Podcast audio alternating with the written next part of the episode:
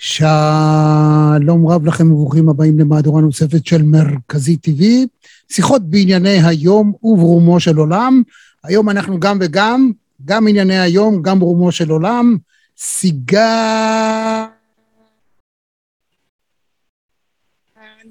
שביט, כמו כוכב. נכון, שלום. כוכב ושביט. אתמול קיבלתי ממך את הספר הזה, אומנות המטכ"לות, סיגל שביט טראוב, סודות הניהול מעיניהם, מנקודת מבטם, של חמישים מובילי חברות וארגונים בישראל. זה רעיון יוצא מן הכלל, גם שאני לא מכיר אותה באופן אישי ואת לא באה מעולם התקשורת, לראיין חמישים מנהלים, להפוך את זה לספר אחד כמו שאת עשית, אני מאתמול מעיין, קורא, מדפדף, הולך אחורה וקדימה, מוקסם מהספר הזה, וכבר אני יכול להמליץ עליו, מן הסתם בסיומה של השיחה הזאת אתם uh, תרוצו לקנות, או לדאוג שהוא יהיה לכם. והוא הזכיר לי במידה רבה מאוד את הספר הזה, שהוא... הנצח נבנו, אתה כן, אומר? כן. יש לי אותו ספר... גם על המדף. זה, זה ספר שעליו באמת דורות של מנהלים נבנו ואנשים שלמדו uh, ניהול את פסיכולוגית אה, ארגונית, תואר ראשון בבן גוריון בבאר שבע, תואר שני בבר אילן, עוסקת בזה הרבה מאוד שנים, והשאלה הראשונה שאני רוצה להפנות אלייך דווקא מנקודת אה, מבטם של העובדים ולא המנהלים. כשעובד הולך היום למצוא מקום עבודה, הוא בעצם בוחן את המנהל לא פחות מאשר להפך. והרושם שלי הוא שבמקרים רבים מאוד העובד הוא זה שמעמיד את המנהל למבחן, הוא זה שמתנה תנאים, והוא זה, בעיקר כשמדובר בעבודות, את יודעת מה, אפילו מלצרים ואנשים שעובדים באיזה בית קפה, משהו כזה, הם בוחנים את הבוס הרבה יותר מאשר הבוס אותם. אז תחשבי על התשובה, איך עובד צריך להסתכל ברעיון עבודה על המנהל הנבחר, ובעצם הוא מראיין אותו ולא הפוך. אות ואנחנו מתחילים.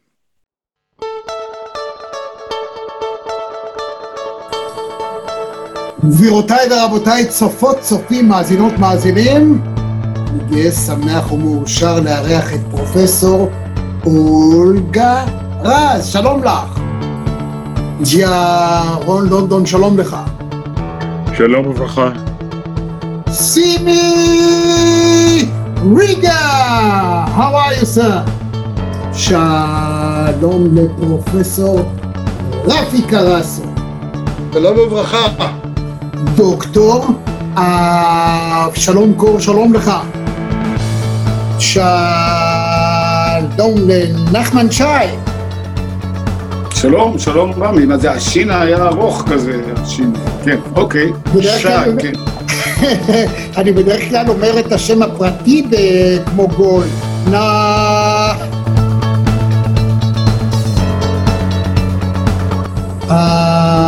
עמירם לוין, שלום.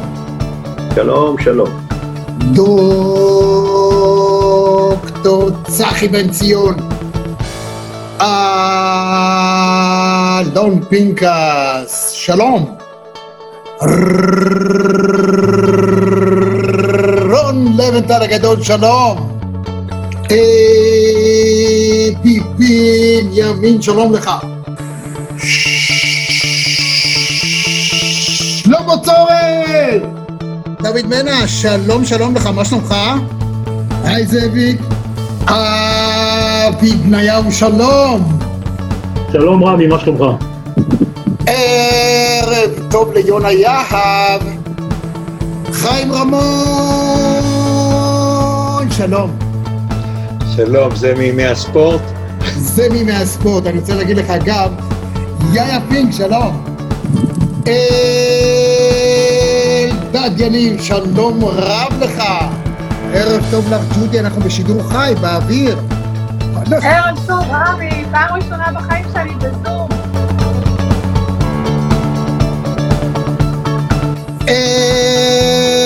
אלי בן אורן, שלום לך. רוני רימון, שלום!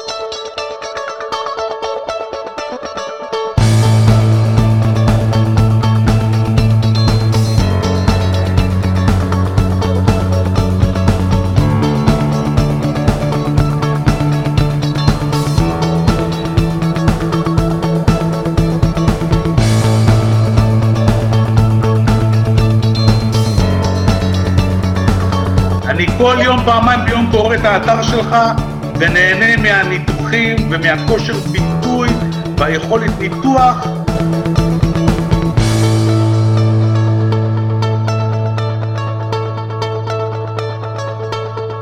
יעקב הלפרין, שלום לך. שלום, צהריים טובים. איך המשקפיים שלי? מה זה קוליות? חבל על הזמן.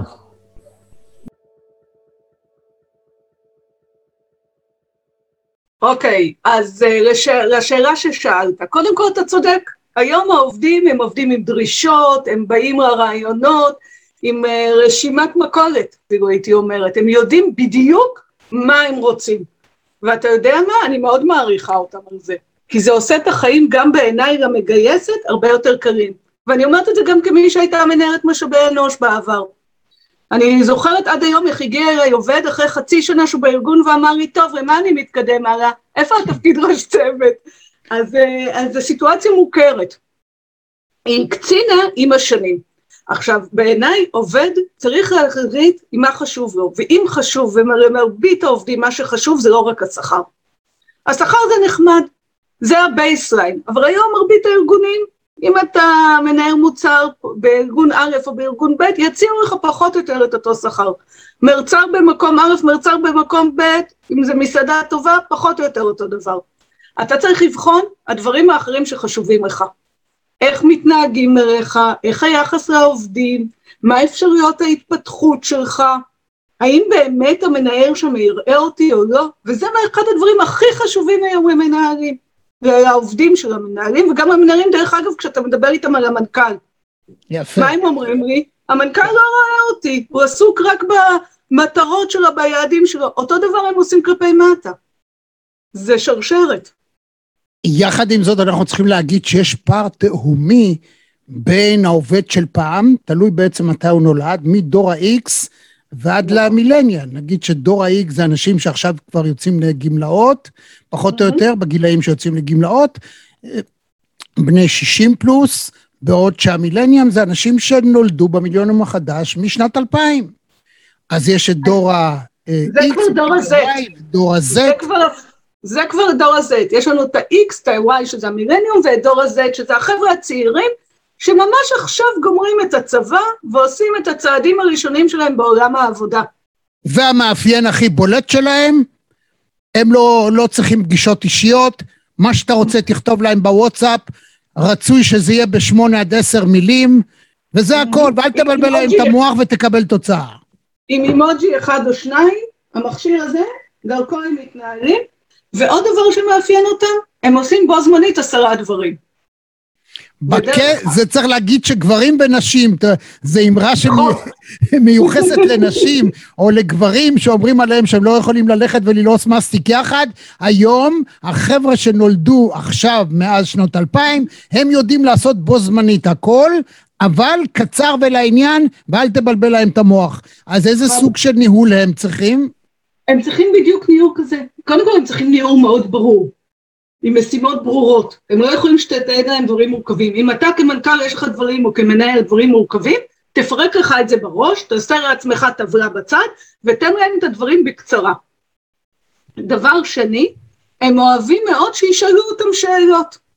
Mm, לא רק שתניח שהם אה, זה, והם אוהבים נורא פידבק. הם חיים מהפידבק, כאורך הזיכרון שלהם זה כאורך הפוסט. כלומר, שאל. אותם, ש- תן להם הוראה, קח משימה מורכבת כמנהל, ת, תחלק אותם לשלבים, תן לו את זה באופן ברור וחד משמעי וקצר, אפשר אפילו כאן באייפון, לא חייבים לזמן אותו לפגישות ממושכות, ותעקוב, שאל אותו, נו, הבנת? מה אתה אומר, מה עשית, ת, ותיתן לו פידבק, יופי של דבר עשית עד עכשיו, ואז הוא מרגיש שהוא בפנים, הוא נוכח, הוא מקבל את היחס שלו, עוקבים אחרי מה שהוא עושה. הרבה מנהלים, אתה כל כך תפסת את זה נכון ומדויק שזה מדהים, כי הרבה מנהלים מפספסים פה בדרך. הם אומרים, אוקיי, אמרתי לו, מין שגר ושכח. מה, שייקח אחריות, למה הוא לא אחראי? הם לא מבינים שרגע, הוא מוצף בגירויים, כי כולנו היום מוצפים. הוואטסאפ מצפצף, הרשתות החברתיות, מיילים, אנחנו כל הזמן במיליון דברים. ואנחנו, ככה הדברים עוברים לנו. אנחנו צריכים לכן את המעקב הזה, שיתזכרו אותנו, שיעשו עלינו את הפידבק, שנדע גם שעוקבים אחרינו בעניין הזה של ביצוע המשימות. אז עכשיו בואי נלך לפי גילאים, כדי באמת לעשות דיפרנציאציה, כי זה מאוד משמעותי. העובד הוותיק של פעם בעיקר חיפש קביעות, מקום שיעניק לו את הביטחון, הוא רצה לעבוד כמה שיותר זמן באותו מקום, להתקדם, לא כל מי שבא לעבודה חלם להיות המנכ"ל והבעלים, אלא שהוא יסתדר, יקנה לעצמו דירה, יבנה משפחה. פרנסה טובה. יפה, פרנסה טובה, בטוחה, והוא יכול לעבוד כל חייו באותו מקום עבודה. הדור שבא אחריו, הוא היה דור של, של שנות ה-60 והש... שנות ה-70 וה-80, עד 85, נכון? אה, אל תתפוס אותי בדיוק על השנים עכשיו, אבל יש זה תלוי אם אתה הולך, יש לנו למעשה עוד את הדור הקודם, את ה baby boomers, עוד קודם, okay. אוקיי. אבל הם כבר באמת עכשיו יוצאים לפנסיה. אוקיי. Okay. העיקר דור ה-X, שעד, אני אגיד, גילאי ה-45, זה גם תלוי נורא באיפה גדלת, עם המרכז, פריפריה, אישיות, גם דור ה-X... אוקיי, אבל בואי נאפיין אותם, ברור שתמיד יש הכללה, אין, אי אפשר בלי הכללה. אני בתור NLPיסט, trainer NLP תמיד אומר בוא בוא לא נעשה הכללות אבל לפעמים בלי הכללה זה אי אפשר מה גם שכפסיכולוגית מן הסתם את יכולה לתת הרצאה שלמה שאומרת שבלי הכללות אנחנו לא יכולים לתפקד. אחרת לעולם למשל לא היינו יכולים לאכול כי היינו מגיעים לכל מסעדה ובוחנים את המזלג. מה המזלג הזה מה הוא, הוא, זה מזלג רגע בוא נבדוק שזה באמת מזלג זאת אומרת ההכללה היא הכללה, מכנס הוא מכנס ו- ואוטו זה אוטו ו- ומזלג זה מזלג. אז תאפייני לי אה, מי בגילאים השונים. אבל אני רוצה רק נקודה אחת חשובה, אפרופו מה שאמרת, שגם היום דור ה-X הוא X משודרג. הוא לא ה-X שהיה לפני 20 שנה או לפני 10 שנים. כי הנה אנחנו דור ה-X, אני מניחה אתה ואני, כן. פחות או יותר, ואנחנו אנשי טכנולוגיה, ואנחנו ורודים קצר ולעניין, ואנחנו רצים מהר, ואנחנו אימצנו לעצמנו הרגלים של דור ה-Y, ולכן גם הניהול שלנו צריך להשתנות. זה לא מס... אנחנו לא עובדים כבר אותו דבר כמו שעבדנו לפני עשרים שנה. ו- ועלינו, תראי, במקרה הזה שנינו עוסקים בתחום גם של ההבנה, ניהול מהו, גם של הדרכה, גם של הרצאות וכדומה, אז אנחנו מבינים את העניין, אבל אנשים אה, מבוגרים, אפילו פחות ממבוגרים, אה, לא מי יודע מה מבוגרים, הם נעלבים. אה, זאת אומרת, אם הם לא מצליחים להיכנס לתוך העניין, הם מרגישים נפגעים שהם לא מקבלים את היחס הראוי. וכאן הבעיה של הניהול שבעצם הוא חייב להיות דיפרנציאלי, דהיינו, מנהל צריך כמה כלי עבודה. נכון. אתה יודע שעם הוותיק אתה מדבר אחרת, אה, מנהל אותו אחרת, אה, מפקח עליו אחרת לעומת הילד של היום. אם לא יודע... תעשה את זה, אתה תיכשל גם עם זה וגם עם זה. אני אתן לך דוגמה נהדרת למה שאתה אומר. למשל, איך אתה נותן בונוס לאנשים לפי גילאים שונים. אתה רוצה לצ'פר אותם, העדפה שלהם לסוג הבונוס משתנה. המבוגרים יותר יעדיפו באמת את ההוקרה, את הכבוד, את הסוף שבוע, את הכסף אולי, תלוי כל אחד ומצבו. החבר'ה הצעירים, זה לא מדבר עליהם. עוד mm. בונוס הזה במשכורת זה שטויות. תן לו במקום זה פגישה ארוחת צהריים עם המנכ"ל. אתה יודע איזה שואו זה עושה לו? ארוחת צהריים. החבר'ה מתארגנים לזה, הם מתכוננים, הם מספרים לכולם, אכלתי היום צהריים במסעדה זו וזו עם המנכ"ל, הוא הקדיש לי זמן, הם מרגישים, רואים אותי, השפעתי, אני חשוב. בונוס שלא עולה לארגון כמעט כסף. הרבה פחות מהסוף שבוע, והרבה יותר אפקטיבי לגבי דור ה-Y. אני רוצה להגיד לך, לגבי את יודעת. נתת עכשיו דוגמה מדהימה, סיגל, ואני רוצה לספר לך סיפור קצר. אה, ממש לפני כשבועיים פגשתי עובד כזה שהוזמן על ידי המנכ"ל לארוחת צהריים, וישבו ודיברו. למחרת, במשך שבוע ימים, רדפו אחריו כל המנהלים שהם בדרג הביניים ומעלה מתחת למנכ"ל, ואמרו לו, על מה הוא דיבר איתך? ואחרים שהם כאילו אמ, לא חורשי רעתו, אלא רוצי טובתו, אמרו לו, אל תעשה את זה. תדע לך, אתה פה, אתה תישרף. אם אתה תלך לפגישות כאלה עם המנכ"ל, כל האלה ישנאו אותך, יגידו, מי יודע מה אתה מלשין, תחשב המלשן. הנה סיפור אמיתי שנתקלתי בו, ועכשיו את מקשרת את זה נפלא. כן? זה גם מאוד תלוי בתרבות הארגונית של המקום ובמה מקובל וזה, אבל אני יכולה להגיד לך, יש ארגוני הייטק שלהיפגש עם מנהל החטיבה זה משהו שהוא מתכונן, החבר'ה הצעירים ממש שואפים אליו, והעובד המצטיין מקבל את זה. או שתעשה תחרות של אה, דברים באקתון, אוקיי? לייצר חדשנות, אבל אל תיתן להם סתם רק תחרות, תבנה צוותים שחוצים ושוברים את המבנה הארגוני היום. כי המטרה שלנו היום זה להעביר ידע, ואנחנו כל כך שבויים במבנה ההיררכי של פעם, שההתמודדות עם הנושאים היא כזו, בעוד שהיום הידע אתה נדרש לו שהוא יהיה משהו רציף, זורם, רשתי, וכשאתה מצליח לעשות משהו כזה, פתאום, פתאום זה כאילו משחרר את צוואר הבקבוק וצומחים רעיונות חדשניים שמביאים ממש צמיחה עסקית, כי פתאום מדהים. הדברים מתפתחים. מדהים. כן, צריך להגיד שפעם כל הארגונים היו פירמידיאליים, היה מנכ"ל וזה ירד למטה, והיום במידה רבה מאוד אה, זה, זה טור, זאת אומרת, זה ישר, זה, זה פשוט מישור. דהיינו, שימור הידע בארגון הוא אחד הקשיים הגדולים ביותר, כי זה שרשרת.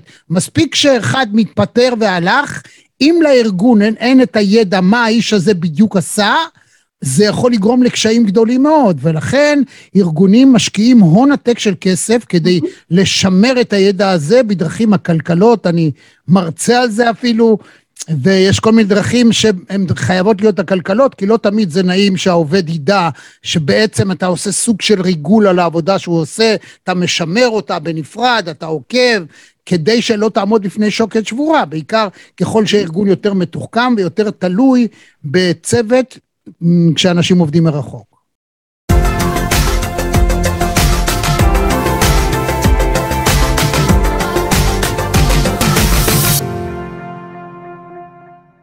כן? אני חושבת שבכלל אתה צריך להבין שהיום העובדים הם המשאב הכי יקר בארגון, ולא כל המנהלים עדיין הפנימו את זה. כי טכנולוגיה, אתה יכול אה, לשחזר, אתה יכול זה, אבל את האנשים, אין להם תחליף. ולכן אחת הבעיות שהכי מעסיקות עובדים זה סוגיית ה engagement, עד כמה האנשים מחוברים לארגון. ובשביל שאנשים יהיו מחוברים לארגון, אתה צריך לדעת לנהל אותם נכון. אתה תקרא בספר שיש מודל שנקרא מודל היהלום הניהולי שפיתחתי, שבמודל הזה אני ממש מסבירה למנהלים שהעולם סביבנו השתנה, וזה לא הקורונה. הקורונה היא רק עוד דבר. כאילו כולם אומרים בקורונה עברנו לעבוד מרחוק. נכון, אבל המגמות היו הרבה קודם. וארגונים היום הם ארגונים שקופים. תקלה שקורית לך בארגון זה לא כמו פעם שהיו עושים בשושו, מסתירים אותה וזהו, אף אחד לא יודע. היום כל דבר זורק החוצה. ואם אתה כמנהל תדבר בצורה מגעילה אל העובד או העובדת שלך, מחר זה יהיה בפייסבוק, באינסטגרם, בלינקדאין, ואתה תתמודד עם זה. אני, אתה לא אני יכול יכול להגיד פעם. יותר מזה, שאני תמיד מייעץ לאנשים, בעיקר למנהלים שאנחנו עובדים, לעולם, אנחנו חיים בעידן היום, גם זה וגם המיטו, לעולם אל תדבר, בעיקר לא אם אתה גבר עם אישה ולא הפוך, אלא אם הדלת פתוחה, ואם אפשר, שהמזכירה כאילו תקרא לה באמצע השיחה. "אה, ציפי, בואי בבקשה רגע, אה, איפה הנייר הזה והזה? כדי למנוע קשיים כאלה ואחרים, רבותיי, קחו את זה לתשומת לבכם. הרבה מאוד לי פעמים עובדים. מנצלים, עובדים ועובדות יכולים לנצל אה, שלא לעניין אה, דברים שאגב נאמרים, וחוץ מזה קחו בחשבון שכל דבר שאתם אומרים יכול מאוד להיות מוקלט. אתם חייבים לצאת מנקודת הנחה שמישהו מקליט אתכם גם בלי שאתם יודעים.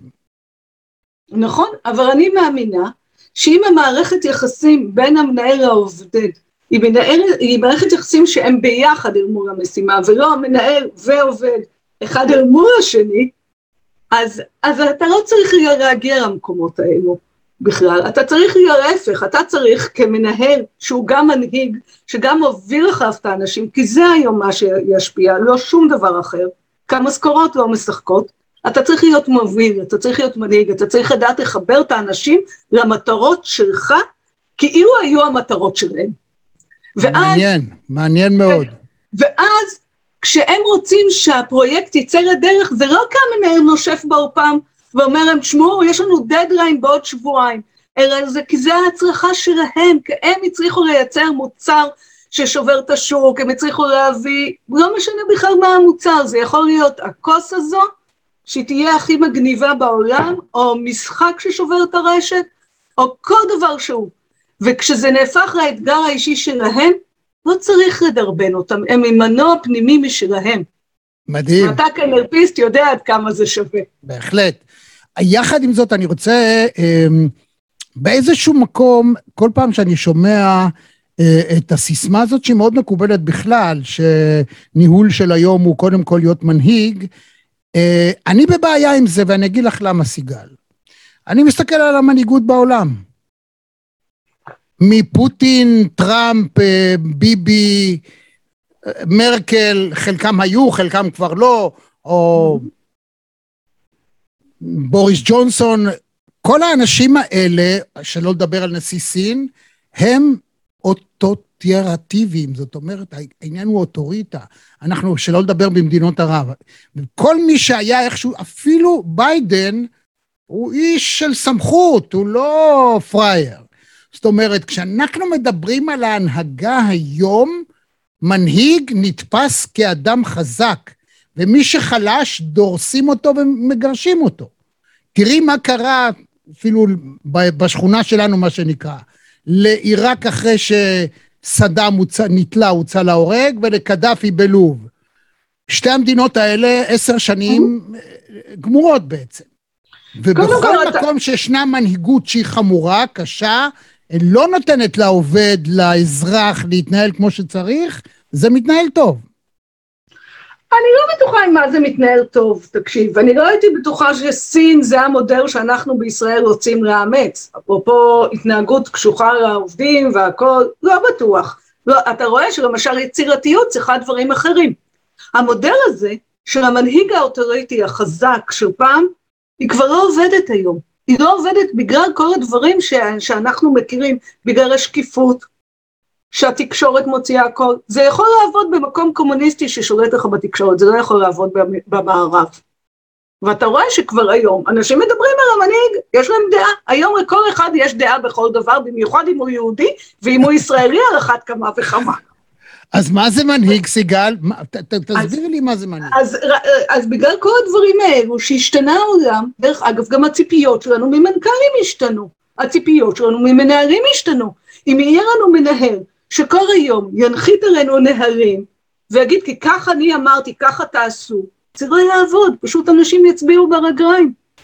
וזה מה שקורה, אני עובדת עם מנהלים בארגונים, שבאים ואומרים לי, המנכ"ל הנחית עלינו עכשיו המון נהלים, אני לא מספיק בכלל לקרוא אותם, כל יום יש נוהל חדש. מה זה בכלל חשוב שהוא כתב את זה? זה נשאר על המדף, אף אחד לא מיישם את זה.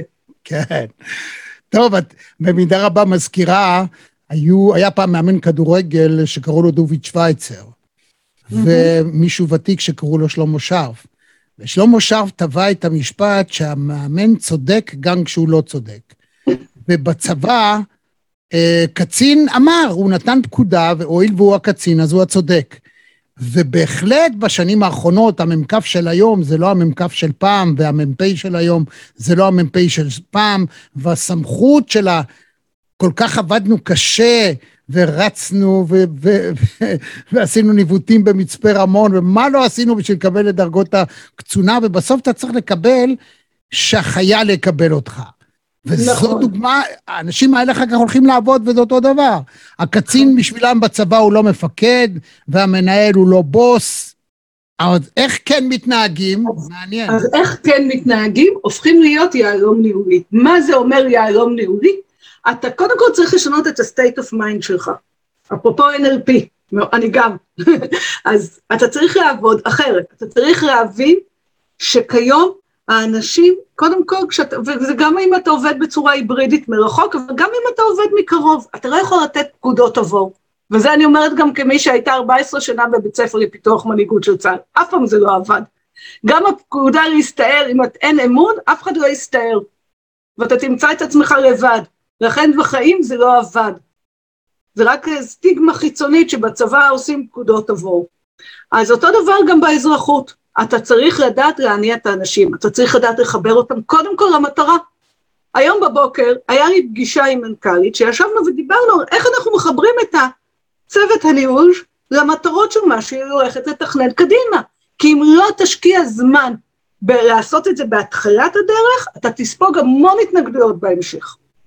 Mm. אתה חייב, וזה לא משנה אם זה מנכ"ל או אם זה מנהל צוות עם שלושה אנשים, הם חייבים להבין למה. אנשים היום לא אוהבים לעבוד כמו תוכי, הם רוצים להבין למה. למה אנחנו עושים את מה שאנחנו עושים. זה דבר אחד. דבר שני, אתה צריך לתת להם משמעות, אתה צריך לתת להם סיבה להתאמץ. כשהייתי מנהלת משאבי אנוש, היה מנכ"ל החטיבה, היה בא, נוזף בעובדים, נותן את הנאום שלו כמה הם צריכים להתאמץ, ואז היה הולך, עולה למטוס ונוסע לחו"ל, ומשאיר אותם לעבוד פה קשה.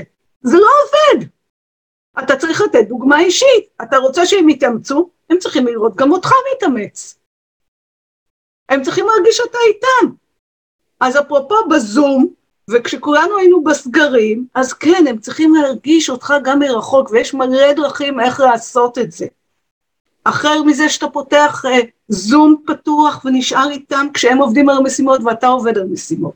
זה לבקר את האנשים. את, איזה התרגשות הייתה לאנשים כשמנהל בכיר או מנהל צוות שלהם בא והביא להם משהו קטן. את זה שהוא טרח, שהוא הציל, למחרת הם יתאמצו בשבילו, הם יעבדו פי אלף יותר קשה, הם יגידו לילד, אל תפריע לי כעת, אני צריך להתרכז. בואו, תשומת הלב, תשומת הלב הקטנה, המתנה ליום הולדת, הברכה, הטפיחה על השכם.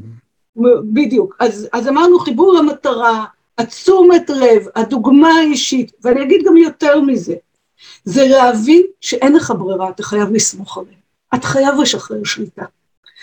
אפילו רותם, שהייתה מנכ"לית כנפיים של קרמבו, אמרה את זה נורא יפה. התפקיד שלי זה לייצר את השביל שבו האנשים יפסעו. אני לא יכול, יותר מלטאטא את השביל אתה לא יכול, אתה זה שצריך לייצר את ההזדמנויות העסקיות. אתה זה שמביא להם את האמצעים והמשאבים, הם הטאלנטים היום. הם אלו שעושים את העבודה. מדהים. וזה כל כך נכון גם במלאכות שהן לא הייטקיות. בכל דבר. סתם להיות הבריסטר שעושה בארומה את הקפה. אם הוא לא בא לו המצב רוח, והבוס אמר לו מילה לא טובה, זה לא יוצא טוב הקפה. הלחיצה הלא טובה והזלזול בזה שהוא שם את המים או את החלב המוקצף, ויש אנשים שבעצם כל הקשר שלהם לבית העסק הזה היא באמצעות האיכות של הקפה, פתאום זה מתחרבש, וזה לא אותו דבר. מה, את נהדרת, זה בדיוק ככה. תחשוב על מארחת, איך היא צריכה להיות נחמדה, או אם רק רגע יש אווירה לא נעימה בתוך הצוות בין המרצלים ובינה וכזה, ויש קצת מתיחויות, אז היא, היא תהיה עם פרצוף חמוץ, היא תהיה קורקטית, היא לא תחייך, היא לא תגיד את השלום, היא לא תהיה נעימה. וזה מה שהלקוח ירגיש בסופו של דבר. אוקיי, okay, בואי נעלה, בואי נעלה דרגה אחת יותר גבוה.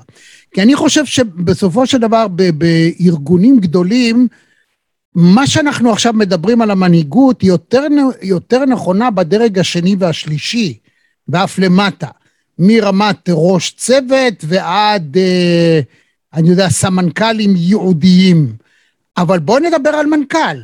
כי המנכ"ל, ככל שארגון יותר גדול, ונגיד אם זאת חברה ציבורית שנסחרת בבורסה, או שהיא, יש לו דירקטוריון כי החברה הזאת אה, מנוהלת באמצעות משקיעים, או שמערך האינטרסים הוא מאוד סבוך, חלקו פוליטי ואחר, אז שם זה כבר מנכ"ל אחר.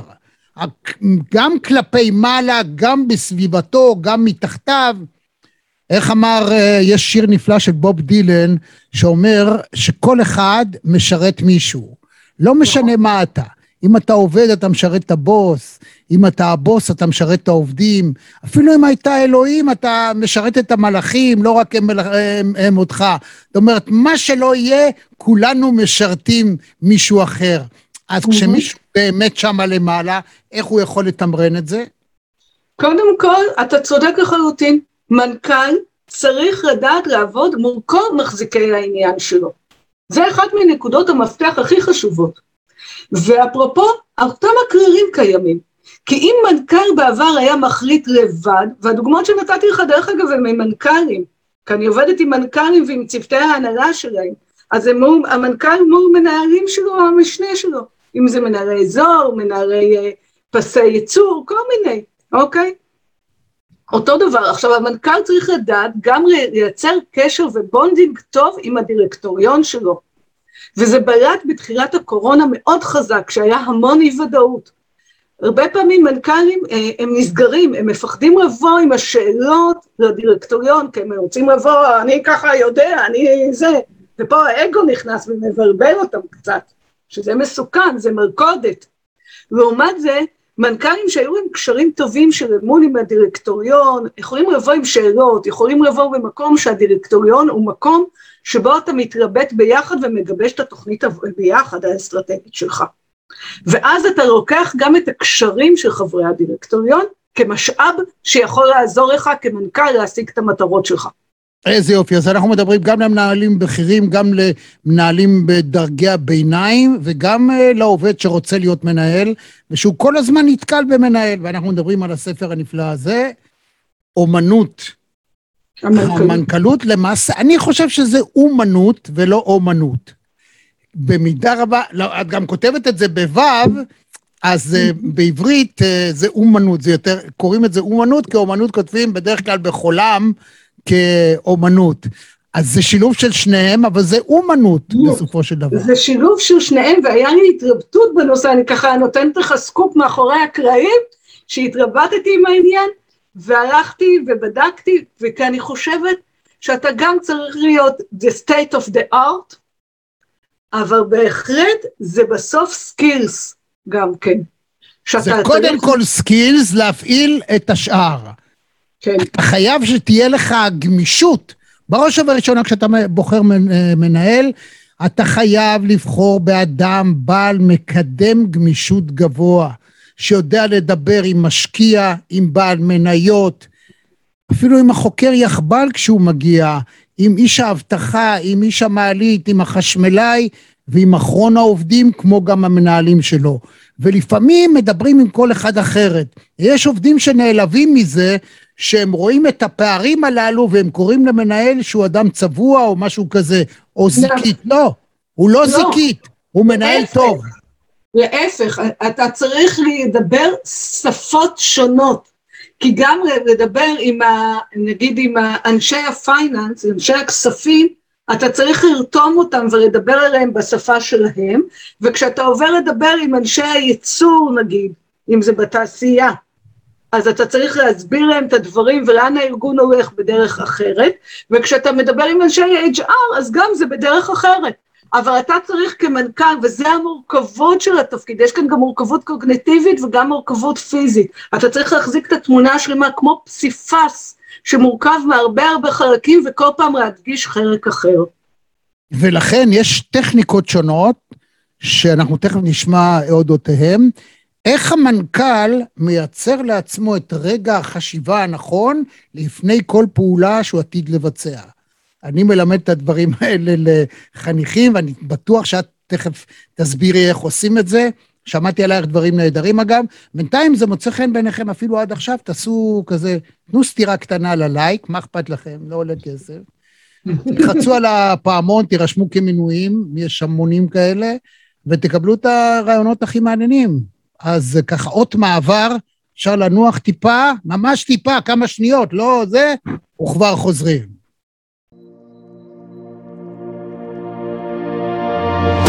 גבירותיי ורבותיי, מאזינות ומאזינים, אני רמי יצהר, ואני שמח, גאו מאושר לארח היום את גדי לבנה שמעון שבי שלום.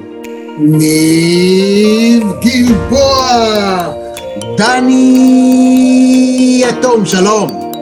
שלום וברכה, זה כאילו שתקעתי גול. ירון לונדון, שלום לך. שלום וברכה. סימי ריגה, how are you sir? שלום לפרופסור רפי קרסי. שלום רב. דוקטור אבשלום קור, שלום לך.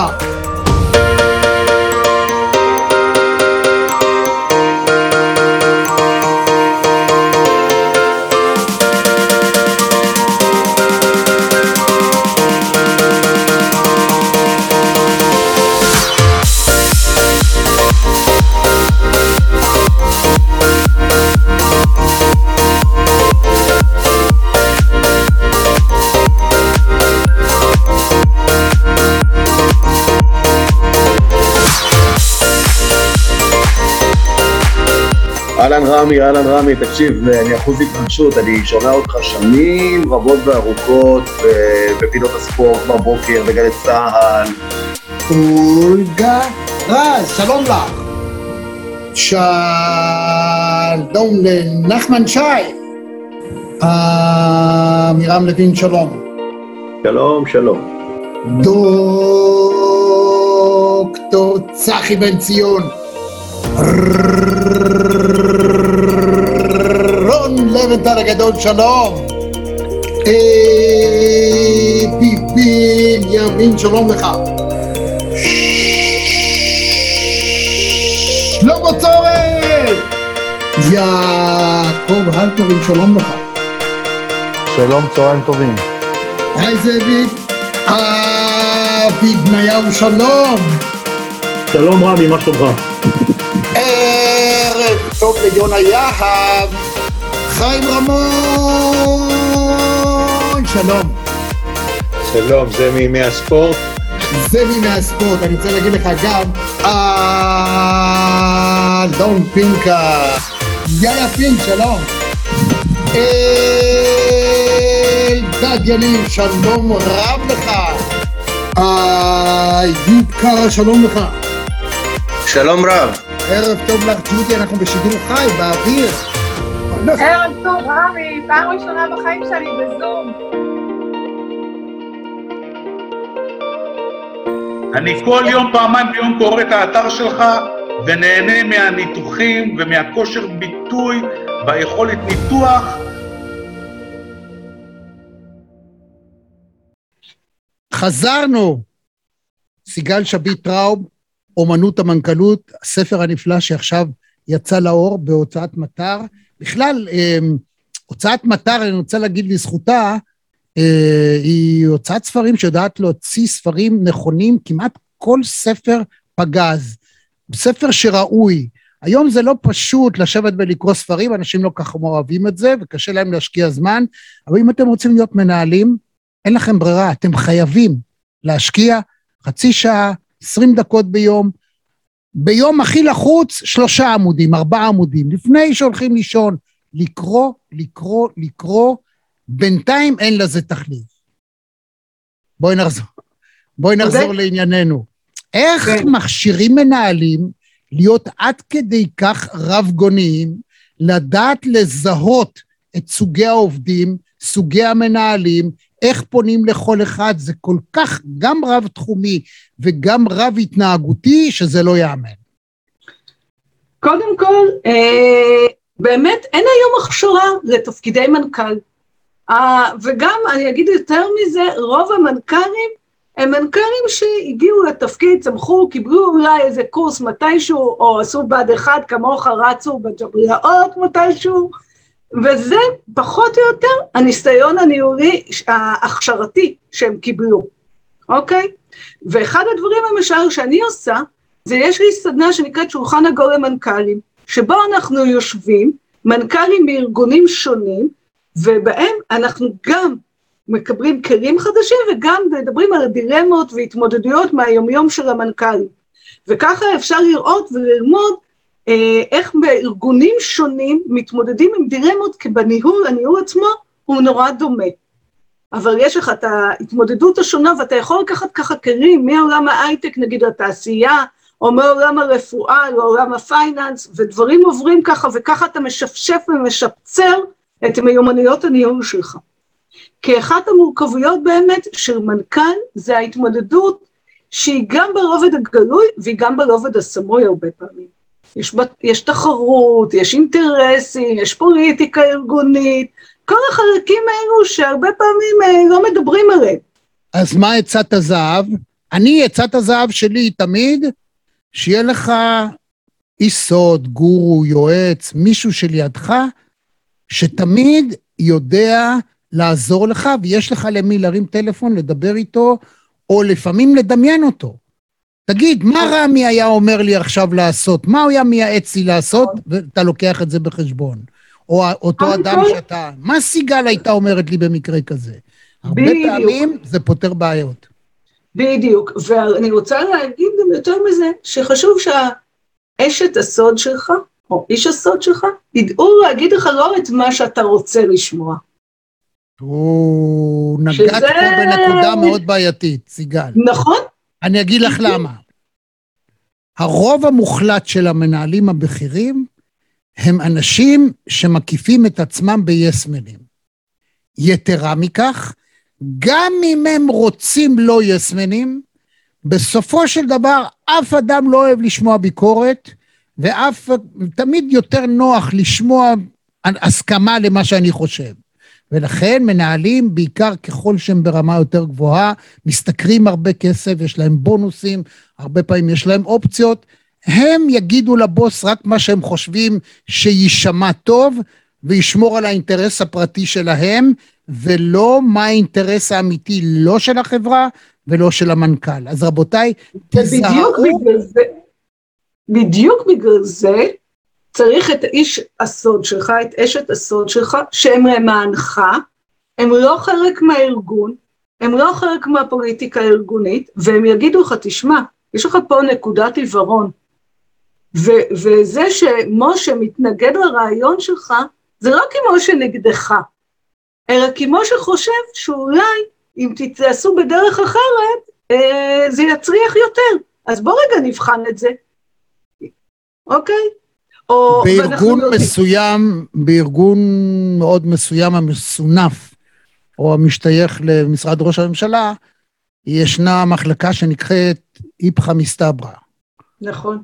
ושם, מה שעושים, זה במקרים מסובכים, או לפני שיוצאים כמעט לכל פעולה, יש אנשים ששואלים שאלות קשות. תגיד, ומה זה וזה וזה, ולמה אתה חושב שככה וככה, ומאיפה אתה יודע שזה נכון מה שאתה אומר? תוכיח את הכל. ואם יקרה כך וכך, ואני חושב שבארגונים זה אומנם מסרבל את תהליך קבלת ההחלטות, ובארגונים מסוימים אין ברירה כי מדובר בחיי אדם לפעמים, ובסכנות אה, מוחשיות, וכל טעות עלולה להיות גורלית לא רק לאיש שמבצע, לפעמים למדינה עצמה, אבל בארגונים, איך את אה, מייעצת לעשות את זה? אז אני אגיד לך, אני אספר לך סיפור. כשהייתי בבית ספר לפיתוח מנהיגות של צה"ל, עבדתי עם אחת היחידות, והיינו צריכים להציג אה, בתוך תהליך שינוי מאוד גדול, מבנה ארגוני חדש לאלוף. והיה לנו, אה, עשינו סדנה מאוד ארוכה שהתחילה בבוקר, אנחנו כבר בשעות הקטנות של הלילה, והמפקד אומר לי, טוב, אני עכשיו הולך לאייש תפקידים. אמרתי לו, בשום פנים ואופן לא. אתה לא מאייש תפקידים אחרי שאתה כל כך הרבה שעות בסדנה. אתה עייף, זה דורש חשיבה רעננה, אנחנו עוצרים פה, אנחנו מציגים לאלוף את מה שעשינו, ואנחנו נאייש תפקידים ביום אחר. אז לפעמים אתה צריך לעצור אותו, שלא יעשה טעויות. במקום אחר, בארגון אחר, בריאות גדול, עבדתי עם כל צוות ההנהלה, ורקחנו ביחד חשיבה משותפת של כל האסטרטגיה הארגונית וההשלכות של שינויים, כדי שהם ייתנו למנכ"ל את הידע הנוסף, כי השכל לא קיים רק למנכ"ל, הוא קיים לכולם, והמנכ"ל מלמעלה, לפעמים אין לו את כל הידע שקיים למטה בשטח. יש בעיה של העברת ידע, בכל הארגונים כמעט. ואם הוא רוצה את כל הידע הזה, אז לוקחים את כל האנשים ובחליט, ועושים תהליך שהם שותפים לו, ואז הוא יכול לקבל תמונה הרבה יותר שלמה, וככה מתקדמים. ואז אתה לא מקבל החלטות לא נכונות. מצד שני, אני יכולה לספר לך גם על מקרים שבהם עבדתי עם מנכ"ל בארגון שהיסס לקבל החלטה. כי מה הוא אומר לעצמו? אני צריך להשקיע עכשיו המון כסף בשינוי טכנולוגי. עד שהשינוי הזה יוטמע, כבר יהיה טכנולוגיה אחרת, אני כבר מפסיד לפני שהתחלתי, אז אני לא אעשה שינוי טכנולוגי, אבל אז אני עוד יותר מגדיר את הפער. Hmm. אני נשאר עם כלים טכנולוגיים ישנים, המתחרים שלי מתקדמים, מציעים שירות יותר אה, נוח, יותר טוב ללקוחות, אני אפסיד אותם. אז לפעמים גם צריך לעזור למנכ"ל לקבל החלטה ולקפוץ למים. כן. אין ספק שהיום ניהול, הרבה יותר מאי פעם, כרוך גם בסוג של הימור. אתה חייב כל הזמן לקבל החלטות בעידן של אי-ודאות מתמשכת. צריך לקחת בחשבון, רבותיי, לא יודע אם אתם יודעים, אבל כל מי שנגיד בין 40 אה, ויותר, חווה בימי חייו יותר שינויים מאשר היו במיליוני שנות קיומו של האדם, ההומו ספיאנס. זאת אומרת, ההתפתחות היא אדירה. אם נתחיל בזה שרק uh,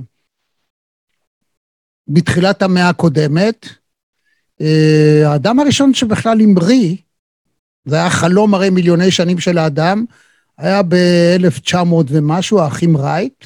60 שנה אחר כך, האדם הראשון נחת על הירח. 60 שנה, הגיע אדם לירח אחרי שבפעם הראשונה מישהו, עם, רואים את זה בכל הסרטים עם הפייפר הזה שבום ישר נופל, נסע בקושי קילומטר שניים.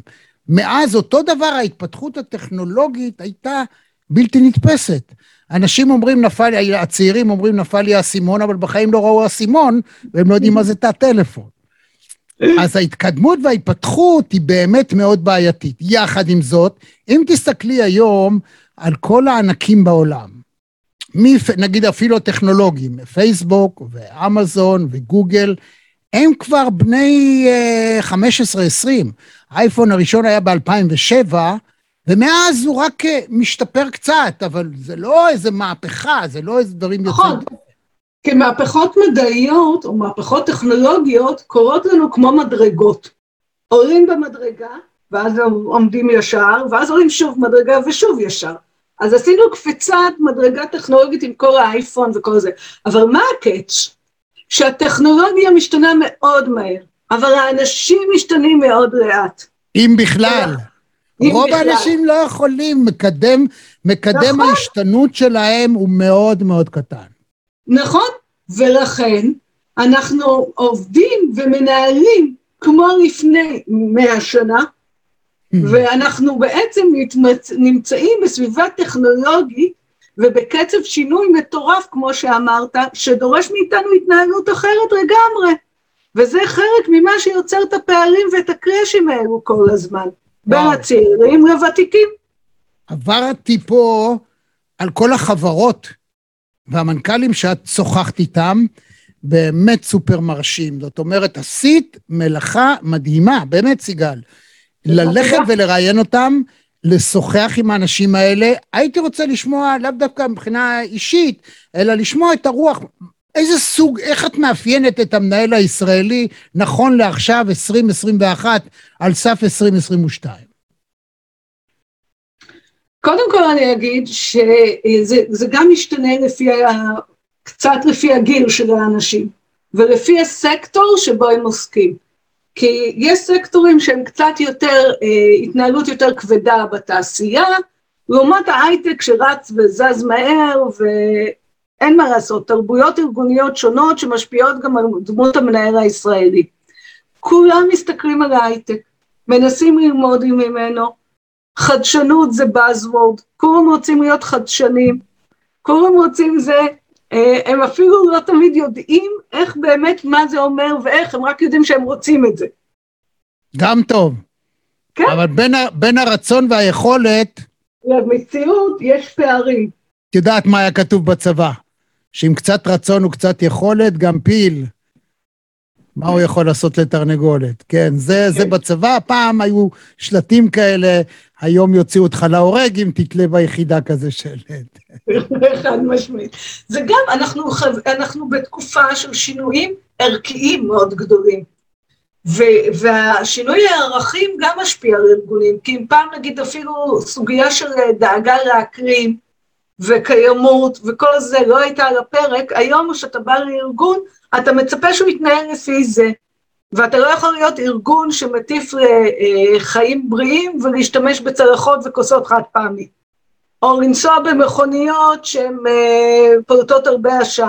כן. ואז אתה צריך להתאים את הצי של הרכבים שלך בהתאם. שזה גם החלטות, אני נותנת את הדוגמה הזאת בכוונה, כי זו החלטה גם כן של מטכ"ל שהייתי עדה לה. אוקיי? שאתה בא ואתה צריך בעצם לבוא עם החזון שלך, לבוא עם הדברים ולבנות את הארגון בהתאם. וכשאני עובדת עם מנ- מנכ"לים, אני עובדת איתם גם על החזון שלהם וגם על החזון הארגוני, וזה לא תמיד דרך אגב אותו דבר. כי לפעמים אתה מגיע לארגון שכבר עובד, כבר יש דברים, ואתה צריך לייצר את ההתאמות, צריך להעביר את השינויים, צריך לסחוף את האנשים. אחד הדברים שהכי מאפיין אותם, הם כל הזמן מתמודדים עם שינוי. והם מוצפים לא פחות מהעובדים, לפעמים הרבה יותר. ונגיד אה, לצורך העניין, נעשה ככה, מה שנקרא קייס, מי שלמד מנהל עסקים, תואר שני, יודע שאנחנו כל הזמן מתעסקים בקייס שאנחנו מנתחים, עושים ניתוח אירוע. אה, שנינו זכינו עכשיו בעשרה מיליון דולר בלוטו האמריקאי, ואנחנו פתחנו חברה, והואיל ואנחנו הבוסים והמשקיעים, אנחנו מחפשים לעצמנו מנכ"ל. והתחום שאנחנו עוסקים בו הוא תחום אה, חצי הייטקיסטי, אבל הוא גם תחום שצריך להיות לתת שירות לאנשים, ללקוחות, הוא רב תעסוקתי, נמצא במרכז הארץ. איך אנחנו ניגשים לבחור, שנינו, את ואני, מנכ"ל? קודם כל אנחנו מגדירים את הפרופיל של המנכ"ל שאנחנו רוצים. או, ול- איך עושים את זה? אוקיי. מתחילים מלהגדיר מה החברה הזאת ומה החזון שלה, אוקיי? מה אתה רוצה? אתה לא, לא הקמת את החברה הזאת אולי גם בשביל לעשות כסף, אבל מה היא מוכרת? האם המנכ"ל הזה צריך ידע מסוים, לא ידע מסוים? האם הוא צריך יכולות שיווק? כי זה מוצר שצריך לחדור לשוק חדש או לא? האם המנכ"ל הזה זה מנכ"ל שאתה אה, רוצה כבר מישהו שעשה את זה, או מישהו שאתה אומר, רגע, אני מחפש כאן מישהו צעיר שיבוא עם חשיבה אחרת. מה, בוא נגדיר מה חשוב לנו פה. זה מה את. היית בוחרת? סיגל, את שותפה שלי, יש לה, אנחנו זכינו בהרבה כסף. מה תראי, את דיברת בין האנשים שדיברתי איתם, אם אני לא טועה. רצים לי שמות בראש, אני גונבת אותו מכאן ואת זה משם. בסדר. אני אגיד לך למה, אני, אני רוצה לשאול שאלה ספציפית, את הרי שותפה שלי, אני אגיד לך, אני מיליון. לוקחת מנכ"ל, את דיברת למשל עם, עם אחד שהיה, שהוא מנכ"ל מקצועי. זאת אומרת, הוא גם היה מנכ"ל של קופת חולים וגם של רשת שיווק וגם של... אותו אדם. אה, הוא מילא שורה של תפקידים, יש הרבה אנשים כאלה, הצמרת הניהולית הוותיקה של אנשים שהם היום בני 60 ו-70 פלוס, הם אנשים שיודעים לנהל כל דבר. תני להם לנהל והם יודעים. לעומת זאת, לא לעומת זאת, אלא בנוסף לכך, יש אנשים שהם כאלה, אבל הם גם בעלים. תיקחי את רמי לוי, בן אדם שהתחיל מירקן בשוק, איזה מכולת קטנה, היום יש לו גם חברת תעופה, הוא גם מוכר פלאפונים ממש בקצה ההייטק, הוא גם יבואן וגם רשת שמוכרת מזון, וגם התחום של הירקות שהוא סיטונאי ענק.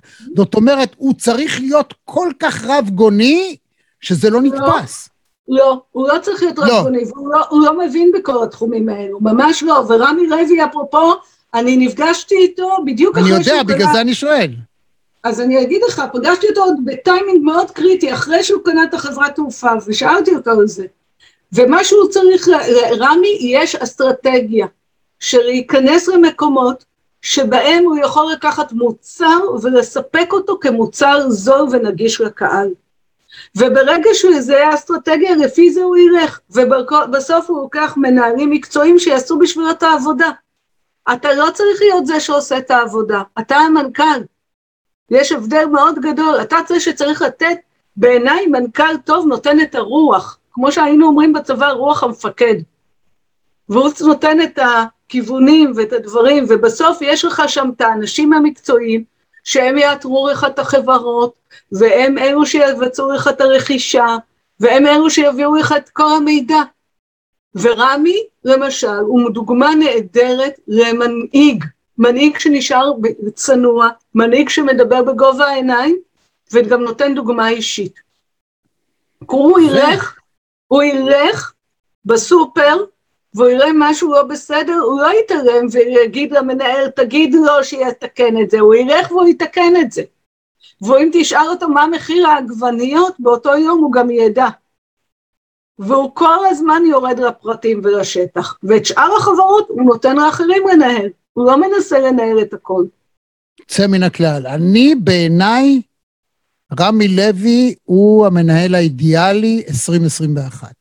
הוא המנכ"ל האידיאלי, הוא הבוס האידיאלי, הוא אדם רב-תחומי. לכאורה כשאתה שומע אותו, מראיינים אותו, ראיינו אותו כשהיה חסר נייר טואלט וכאלה דברים, הוא, הוא לא מתבייש לבוא למצלמה ולדבר, והוא באמת אדם מיוחד, אדם יוצא דופן. הוא אדם ישר, והוא מביא את מי שהוא בלי מסכות ובלי דברים, וזה סוד הקסם שלו. רמי הוא מנהיג בגובה העיניים, אני קוראת לזה. מדהים. וזה החיבור. אנשים היום, אפרופו מה שאמרנו קודם, שהעולם שקוף, ובסוף רואים מי, הב... מי האדם. זה לא יעזור זה שתעשה כל מיני משחקים ופרעברות. אפשר לעבוד על חלק מהאנשים חלק מהזמן. היום בעידן השקוף זה לא עובד. לכן אתה צריך לבוא ישר. אז הבן אדם, דרך אגב, שאני הייתי בוחרת, ואני לא רוצה לנקוב שם של מישהו מסוים כדי לא לפגוע באחרים, לא ייפגעו, למה? אנחנו בכל זאת צריכים לתת מידע, כי למה לא? זה לא, זה לא הופך את האחרים לרעים. כן, אבל בהחלט הייתי בוחרת מנכ"ל שהוא יודע לתת לאנשים תחושה שהם איתו, שהוא נמצא שם, ודרך אגב, רמי, מרבית האנשים שעובדים איתו, עובדים איתו לאורך שנים. יש איתו גרעין מאוד גדול של אנשים שהולכים איתו שנים לאורך הדרך אחרי. יפה. אני גם רוצה לציין, כי אני רק אה, בשנה, בעצם לפני הקורונה התוודעתי לזה, אה, שבאמצעות הבת שלו, הוא פעם בשנה עושה בחנוכה אירוע מקביל לפסטיגל עם מיטב האומנים לילדים, והוא עושה את זה במחיר מאוד מאוד מופחת. הוא נותן את זה בעצם כמעט בחינם למי שקונה אצלו ללקוחות שלו ברשת, ואריק אורי הוא המפיק של זה, וזה פשוט חווייתי, עושה דברים עם מיקי ועם כל הכוכבים הגדולים. אה, תענוג גדול, ויש לו גם את העניין החברתי הזה. בעיניי, הוא איש אה, מקסים. היה לי חבל, יחד עם זאת, שהוא קנה את ישראייר, ודבר, ההחלטה הראשונה שלו הייתה שהיא תפסיק לטוס בשבת. יש בכל זאת 60-70 אחוז מהאוכלוסייה, שאתה לא יכול לסגור להם את כל חברות התעופה. קודם סגרו את אילת, עכשיו גם את ישראייר. אבל זה בדיוק חברה, דוגמה, אני רגע לא מסתכלת על זה שיפוטי, אוקיי? ודרך אגב, אני מכירה עוד חברות פחות מוכרות, שגם זה קיים, שהם לא מרשים לעובדים שלהם לטוס בשבת כי בעל הבית דתי, אוקיי? אבל אני מסתכלת על זה שנייה אחת נטור שיפוטיות, ואני חושבת שזו דוגמה מצוינת לאיך רוח המפקד משפיעה על ההתנהלות של החברה. כי אם אני, יש לי ערכים של שבת ולא טסים בשבת כי אני רוצה לאפשר לעובדים שלי יום חופש, אז אתה רואה את זה מחלחל לפעילות העסקית של החברה. ועכשיו אני לא יודעת אם זה טוב או לא טוב, יכול להיות שהדעה האישית שלי כצרכנית הייתי מעדיפה לטוס בשבת, אבל שנייה שאני מסתכלת על זה כאשת מקצוע... אני לא מקבל את זה מסיבה אחת נורא פשוטה. אה, זה תלוי, זה עניין ענפי. עכשיו, בתחום התיירות, אנשים מבלים בשבת, אנשים עובדים כל השבוע. אם אתה תסגור את הכל בשבת, ולא יהיה ים ולא תהיה בריכה ולא יהיה אינטרנט, בוא נלך עד הסוף, בוא נעשה הכל כמו יום כיפור. לא, לא רק תטוס, גם יהיה יום כיפור, אסור יהיה לך לנסוע. למה? כי אני, כי הבעל הבית הוא דתי. לא, 70 אחוז... לא, אני לא הולכת למקום הזה. לא כאלה. אני, אני לא הולכת למקום הזה, אני אומרת רק שזה דוגמה לאיך ערכים משתרשרים למטה לביצוע. אותו דבר זה יכול להיות ערכים אחרים. כשלמישהו חשוב ערך של חדשנות, אז יהיה לך דברים של חדשנות בארגון. כי אפרופו לשאלתך, דמות המנכ"ל שנבחר, יהיה לי חשוב מאוד לבדוק מה הערכים החשובים לו, לא במילים, אלא בביצוע בשטח, בחיים שלו. כי את אותו דבר הוא ינהל ככה את החברה. אני מקבל ואני עדיין חושב שרמי לוי הוא זהו, אבל מותר לי גם להביע את דעתי בקטע הזה, כי אני חושב שכפיית ערכים, זה ההבדל בין ערכים אמיתיים, שאדם, כל אדם זכותו להאמין במה שהוא רוצה ולנהוג כפי שהוא רוצה. אבל לכפות על כל האוכלוסייה, גם של אנשים שמאמינים משהו אחר, דרך חיים אחרת, זה פחות מקובל עליי. למרבה המזל עדיין חברות תעופה זרות טסות, אבל עצם העובדה שכבר לאט לאט זה מחלחל בכל חברות התעופה הישראליות אה, לא, אה, כעיקרון לא טסות, בשבת זאת בעיה גדולה, גם בהמראה מחו"ל, ולפעמים יש את הצרות, שאם זה המטוס איכשהו יתעכב, ולא, וההמראה שלו עלול להגיע אחרי כניסת השבת, אז כל המטוס, כולם נשארים מאות אנשים באותה, במשך סוף שבוע בעיר זרה וצריכים לחפש את ה... גם אם אתה מקבל את הבית מלון, זה לא מה שאתה רוצה, אתה כבר על המטוס. נכון. אתה רוצה להגיע נכון. הביתה. אז אני, אני זה, זה, זה לא ככה. כצרכנית, אני חד משמעית מסכימה איתך, אני יכולה להגיד לך גם שבעבר בעלי עבד בארגון שלא הרשו לעובדים לטוס בו בשבת, וכשהוא סיים השתלמות והיה תקוע בכל מיני מקומות בעולם, והיה צריך לחכות את השישי שבת, כי היה חשש שהוא לא יחזור עד כניסת שבת לישראל, והיה צריך לחכות שם שישי שבת והייתי צריכה להיות פה לבד, זה ממש לא מצא חן בעיניי כאדם. בצדק, בצדק רב. אבל אה, נכון, אבל אני חושבת שדרך אה, אגב, גם זה והבנה שמה היום העובדים והלקוחות שלך מחפשים ומתן פתרונות פרסונליים לאנשים, זה אחד הדברים שמאפיין את הניהול החדש שלנו, שהוא מתקשר לגמישות שדיברת עליה קודם. כי מנכ"ל ומנהל צריכים להיות גמישים, והם צריכים לתת את הפתרונות השונים לאנשים שונים, אם זה כעובדים, או פתרונות שונים ב- ללקוחות שלך. גם כן, כי אנחנו היום הכל רוצים מוצרים מותאמים אישי. זה נכון. וזה, וזה בעיקר צריך להגיד חשובה. שבתחום החדשנות, אחת הבעיות המרכזיות בתחום החדשנות, זה סטיב ג'ובס היה הראשון שאמר את זה באופן חד משמעי, כולם צחקו עליו, אפילו העיפו אותו מהחברה שהוא הקים, ואחר כך התחננו שהוא יחזור. הוא אמר, אני אחליט מה אתה תרצה. אני בחזוני רואה משהו, אתה אפילו עוד לא יודע שאתה תרצה את זה. ואז הוא המציא את הפלאפון, והיום אין אדם בעולם שאין לו סמארטפון. אז כן.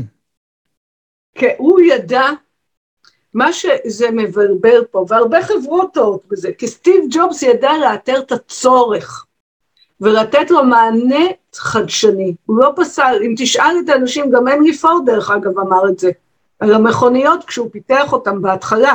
הוא אמר, אם הייתי שואל את האנשים מה הם מעדיפים, מכונית או סוס, הם היו אומרים לי סוס. ברור. אבל מה, שהם, מה שהחוכמה זה לא לשאול האם אתה מעדיף מכונית או סוס, אלא מה הצורך שלך, והצורך זה להגיע מהר ממקום למקום. אתה אוקיי. מייצר צורך, ורק אחרי שייצרת את המוצר, האזרח מבין, הלקוח כמה? מבין מה ייצרת. את יודעת אגב על פורד, אה, הוא אמר שבהתחלה אה, אין שום בעיה, כשהוא נשאל על ידי עיתונאים, הוא אמר, אפשר לקבל את המכונית שלי בכל צבע שכל אמריקאי ירצה, בתנאי שחור. שזה שחור. בדיוק. אחר כך הוא צבע אותם. זה, כן, כי הוא אחר כך לא היה לו ברירה. דרך אגב, חברת התעופה, לא יודעים על זה הרבה, הוא הקים חברת תעופה עם הבן שלו, שבאיזשהו שלב מאוד הצליחה, כי הם זיהו טרנד חדש, וזה היה הטרנד של הדואר. הצורך הזה להעביר דברים בתוך העולם הגלובלי, so called אז, בתוך ארצות הברית. והזיהוי של טרנדים, אפרופו מנכ"לים חדשים, הם צריכים לדעת להיות כאלו עם סנסורים בשטח וכל הזמן לזהות צרכים חדשים ולזהות את הטרנדים. כי אם אסור להם לשקוט על השמרים, כי גם אם החברה כעת מצליחה, אתה חייב לחשוב כל הזמן מה הצעד הבא. איך אני מכין את הארגון שלי למשבר הבא, איך אני מכין את הארגון שלי לשינוי הבא. וכשארגון שקט מדי, משהו פה לא בסדר. שקט מדי זה לא טוב, נהדר מה שאת אומרת. לא. וואו. שקט מדי. אגב, תגידי לי, את באה מהאקדמיה? גם אני למדתי uh, תואר ראשון דווקא משולב של מדעי הרוח, מדעי החברה, ותואר שני uh, uh, ניהול. אז למה אנשים בעצם שיוצאים מאפילו בתי הספר היותר טובים של מנהל עסקים, הם בעצם לא יודעים לנהל? ש... שאלה מצוינת, כי לא מלמדים אותם לנהל. מלמדים אותם כלכלה, מלמדים אותם, אתה יודע מה, אני לא רוצה להגיד באופן כללי, כי בטוח יש מקומות שהם כן טובים, אני לא בחנתי את תוכנית הלימוד בכל בכל מקום, בואו נהיה, לא נחטא לאף אחד. לא, אני חושב בוא... שהבינתחומי טוב ודווקא התקדם. יש מאוד. מקומות טובים, ויש הרבה זה, אני חושבת שניהול, אתה לומד כמו הורות ברגליים. אתה יכול לעשות תוכנית הכנה ללידה. אין תוכניות הכנה להורות. אוקיי? כי אתה לומד אורות ברגליים, וזה מה שקורה. אז אתה לומד הרבה על uh, כלכלה, ואתה לומד כל מיני דברים בסביב. בסוף המציאות שאתה מגיע אליה, היא לא כמו המציאות שהכינו אותך. ואז יש את הפער. אז רגע, אז מה לעשות? את יודעת, בצבא אנחנו עושים נגיד בה"ד 1 קורס קצינים, אחר כך בן אדם הולך להשתלמות חילית, ברפואה, הוא לומד רפואה, אחר כך הוא עושה התמחות של כמה שנים. התמחות, המשמעות שלה של כל פעולה משמעותית, הוא חייב שרופא יראה, אפילו בחור צעיר מקבל רישיון נהיגה, הוא, הוא כמה חודשים לא יכול לנהוג לבד, חייב מישהו לשבת לידו. למה זה לא... איך עושים את זה מנהלים? כל הדברים שדיברת עליהם, ודרך אגב, היו שנים שהייתי יועצת בבה"ד 1, אוקיי? שליוויתי מטעם בית ספר לפיתוח מנהיגות את הקורסים בבה"ד 1, אז זה בדיוק העניין, נותנים להם משימות שמדמות את המצב האמיתי, הם מתרגלים פיקוד, יש סימולציות, מקבלים משוב, זה בדיוק כמו שאמרנו לעובדים, הם צריכים משוב, הם צריכים לשאול שאלות, הם צריכים מישהו שיחנוך אותם. יש ארגונים שעושים תוכניות חניכה, שבהם מנהל ותיק חונך מנהל צעיר לדוגמה, אבל הם, תוכנים מתי מעט, ומרבית המנכ"לים, במיוחד בארגונים בינוניים, מגיעים לתפקיד כי הם צמחו עם הארגון. הם התחילו באיזה סטארט-אפ, זה לא משנה שזה לא יהיה סטארט-אפ, זה יכול להיות ארגון בתחום החינוך אפילו, או ארגון בתחום אה, קמעונאי, או כל תחום שהוא, והם התחילו עם משהו קטן שהלך וצמח. ואז הם נהיו מנכ"לים של רשת, אבל הם לא למדו ניהול, ואף אחד לא לימד אותם ולא הכשיר אותם לדברים האלה. ואז הם נתקלים בכל השאלות והקושיות, והם באים אליי שאני אעזור להם. כן, אני באמת חושב, לא אכפת לי במקרה הזה לקדם אה, אותנו ולהגיד את זה במפורש, אתם צריכים, אותנו אנשים כמונו, מנהלים, אם אתם רוצים להצליח, כי אחרת כשאתם נכנסים לקלחת, אה, אתם א', תהיו בתוך הסיר של כל הזמן העשייה, דבר שני, מאותו רגע לכולם יש אינטרס.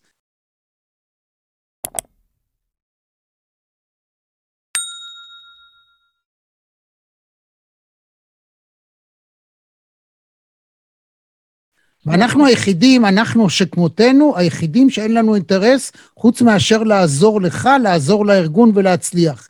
גם אתה וגם הארגון, כי הרי ברור, אתה תצליח, אם הארגון לא יצליח, אז אתה לא תחשב מצליח, ולכן אני קורא לכל מי ש... הרי אנחנו גם, יש לנו עשרה מיליון, תמיד לאפשר בתקציב למנכ"ל לקחת לעצמו אדם כמונו, יועץ חיצוני, לשלם לו כמו שצריך, ולאפשר לו, איך אומרים, הפסיכיאטרים צריכים, צריכים אה, ללכת אה, לי, אחת לכמה זמן להיוועץ, להתאוורר.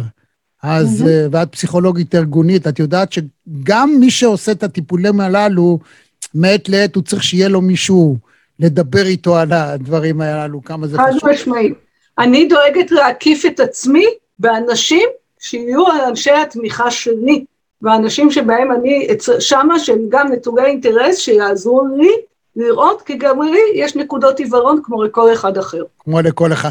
אבל את בחרת את השקופית לשיחת הזום הזאת, תראי את ההבדל בינינו. אני לקחתי גלגל ענק, שהוא כל הזמן בתנועה, ופעם אתה למעלה, פעם למטה, ואת לקחת חדר ישיבות אה, מאוד יפה עם כיסאות גבוהים, ושולחנות שמחציתם רואים את הנוף, בעצם כולם או רובם רואים את הנוף. הם גם מסתכלים החוצה, גם זה לזה, יש תאורה יפה.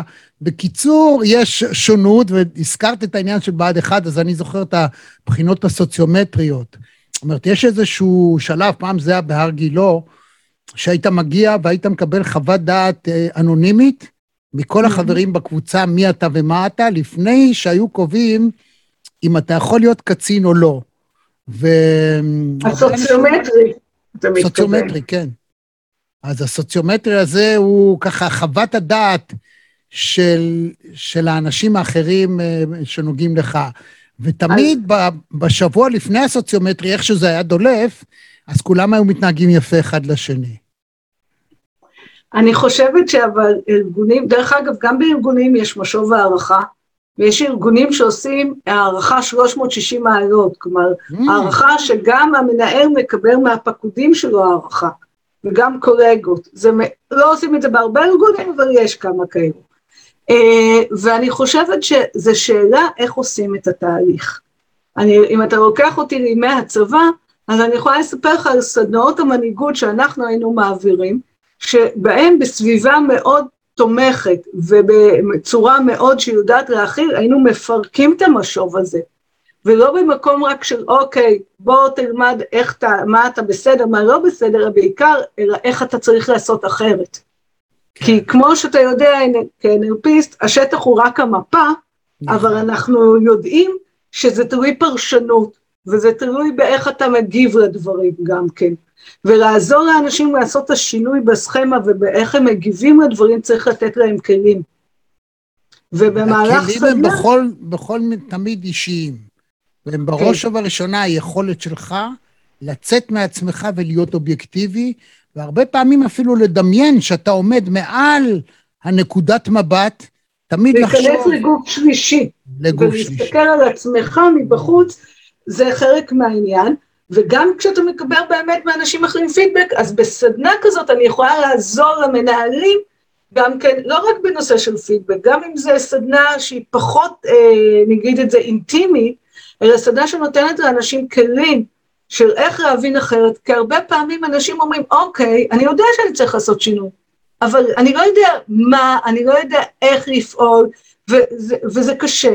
וגם דבר נוסף שאנחנו יודעים, ששינוי זה לא אירוע חד פעמי. ולכן כשאני עובדת עם ארגון, אנחנו בונים תוכנית, וזה מתקיים לאורך זמן, ואז אתה יכול לטפל, כי שינוי הוא לא בום ישר, אלא זה צעד קדימה, צעד אחורה, זה כמו ריקוד טנגו. וככה אתה מתקדם.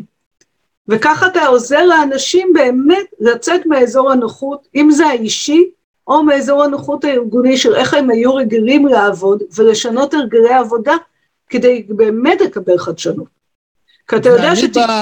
ואני ללקוחות שלי, דבר ראשון, מלמד אותם לא להיעלב משום דבר. אל תיקח את זה אישי. אל תיעלב, אל תיעלב, אל תיעלב.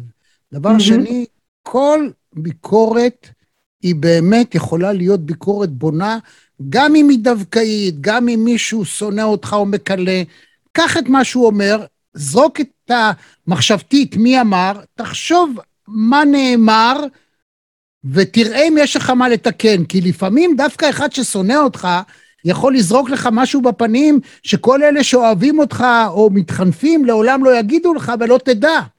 ודווקא שונא יכול לזרוק איזה משפט שאומר, רגע, רגע, מה הוא אמר רגע? בוא, אני לא רוצה להיעלב, אני רוצה לקחת את הדברים כפשוטם.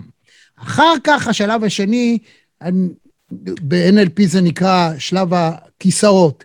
קודם כל אתה תתאר מה אתה חושב, אחר כך תשב בכיסא של הבן אדם, שמה הוא, איך הוא טוען את הטענה שלו, אתה כנס לאורו ותתאר את התקרית, אחר כך תהיה או שלישי, אם זה האימא, לא יודע מי, המתווך, או למעלה אתה, מי שאתה לא רוצה, הטייס, תסתכל על המצב, ובואו נמצא לזה פתרון. ב-99.9 אחוזים זה עובד יוצא מן הכלל, ואנשים יוצאים עם הקלה נהדרת, עם פתרונות נכון. אפשריים, ולוקחים את זה לשיטת ניהול.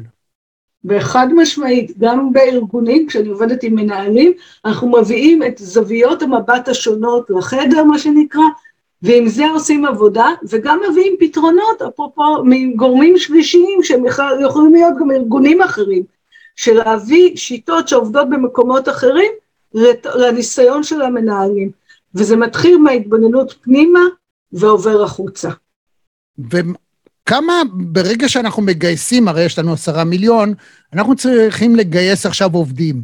מה נגייס? יותר מוכשרים או בעלי יכולות אה, חברתיות? כי את יודעת הרי שבני דור המילניום ועכשיו החדשים, הם אוהבים open space, שהמשמעות של open space זה, זה לא שאתה נכנס לאיזה חדר וזהו, ואתה נעול שם ובעצם אתה יכול לבודד את, לבודד את העובד הנודניק, הלא טוב, הזה, כולם עם כולם. ודבר שני, אפילו מרק צוקרברג, אם ראית, יש סרט מאוד מעניין שלו, אפשר לראות ביוטיוב, הוא יושב ב open space. יש לו חדר ישיבות שנמצא במרכז, ואם הוא רוצה הוא סוגר את הווילון, אבל הוא שם, וכל מי שבא אליו לישיבות, הוא, הוא פוגש אותו שם. אפשר גם לראות מי נכנס ומי יוצא. אני מתאר לעצמי שיש לו גם פגישות שהוא מקיים במקומות אחרים, אבל כשואו הגדול המעניין, בוא תראה. אז, אז מעניין שאתה שואל על זה, כי אני, יש לי תשובה חד משמעית על זה. ודרך אגב, בספר יש פרק על בניית צוות, mm. וחד משמעית נאמר שם על ידי יותר מאדם אחד, אנחנו כבר לא יכולים להיות one man show, אנחנו צריכים צוותיות, ובשביל צוותיות אנחנו צריכים אנשים שהם שחקני נשמה, אנחנו צריכים אנשים שהמיומנויות והיחסים החברתיים ישתלבו, שהם יוכלו לעבוד בצוות, כי ידע מקצועי, אם חסר למישהו אז תשלח אותו להשתלמות והוא ישלים, או שיהיה מישהו אחר שייתן גיבוי לזה. כמובן צריך איזה רמת base מסוימת מקצועית, שאחרת אתה לא... זה. אבל אם תשאל אותי, יש לי מישהו שהוא super talent, אבל יש לו קשיים חברתיים. לעומת זה יש מישהו שהוא חברתי, תותח, אחד כזה networker, מדבר עם כולם, כולם אוהבים להיות על ידו, אבל רמה מקצועית הוא שמונה ולא עשר, אז אני אגיד לך, תיקח אותו. Mm. ותשלח אותו ללמוד על חשבונך. הוא גם יהיה מרגיש מחויב אליך, כי נתת לו את האפשרות להתמקצע. איזה יופי, איזה יופי. טוב. אז מה אנחנו מחליטים, ואם עם העשרה מיליון, במה היינו היום הכי משקיעים? כאילו, איזה סוג של חברה הכי כדאי לפתוח, והכי כיף יהיה לנו להיות דירקטורים? וואי, זו שאלה מורכבת. לא, כי אני, אז אני כבר אגיד לך, אני צריכה, אני לא מספיק אותי, אותי, אותי הרווח לא הכי מעניין, זאת אומרת, לא הדבר הראשון זה הרווח. מה מעניין אותך לעשות בבוקר? הכי כיף. שאני אבוא לעבודה ושנינו נשתה קפה, ויהיה לנו נעים, ונחלק את המשימות לאותו יום, ואת תלכי ואני, ואני יודע, מתי שנקבע, אז אנחנו נעביר אחד לשני דיווח ונתקדם כל פעם. אני חושבת שהחברה שנקים היא חברה שתייצר אימפקט בעולם. כי אנחנו אנשים כאלו שעושים שינוי אצל אחרים. וככה שזה לא משנה דרך מה, המוצר הוא רק הפלטפורמה כדי לייצר את האימפקט האמיתי. זה בדיוק כמו שחברת זאפוס, שמכרה נעליים באינטרנט, עשתה שינוי לאנשים בחיים דרך השירות שלהם ודרך השיחות שהם היו עושים. כן, כן. ולכן... זה, ו, ותשימי לב שאין, זה לא מקרה ששלושת האנשים הכי חדשנים בעולם, הם אגב לא, לא אנשים צעירים במיוחד, אבל אחד סטיב ג'ובס כבר איננו, איזה אפל. Uh, החברה השנייה זה אמזון של בזוס, היום האיש העשיר בעולם, זה או הוא או אילון, או אילון מאסט, שהוא mm-hmm.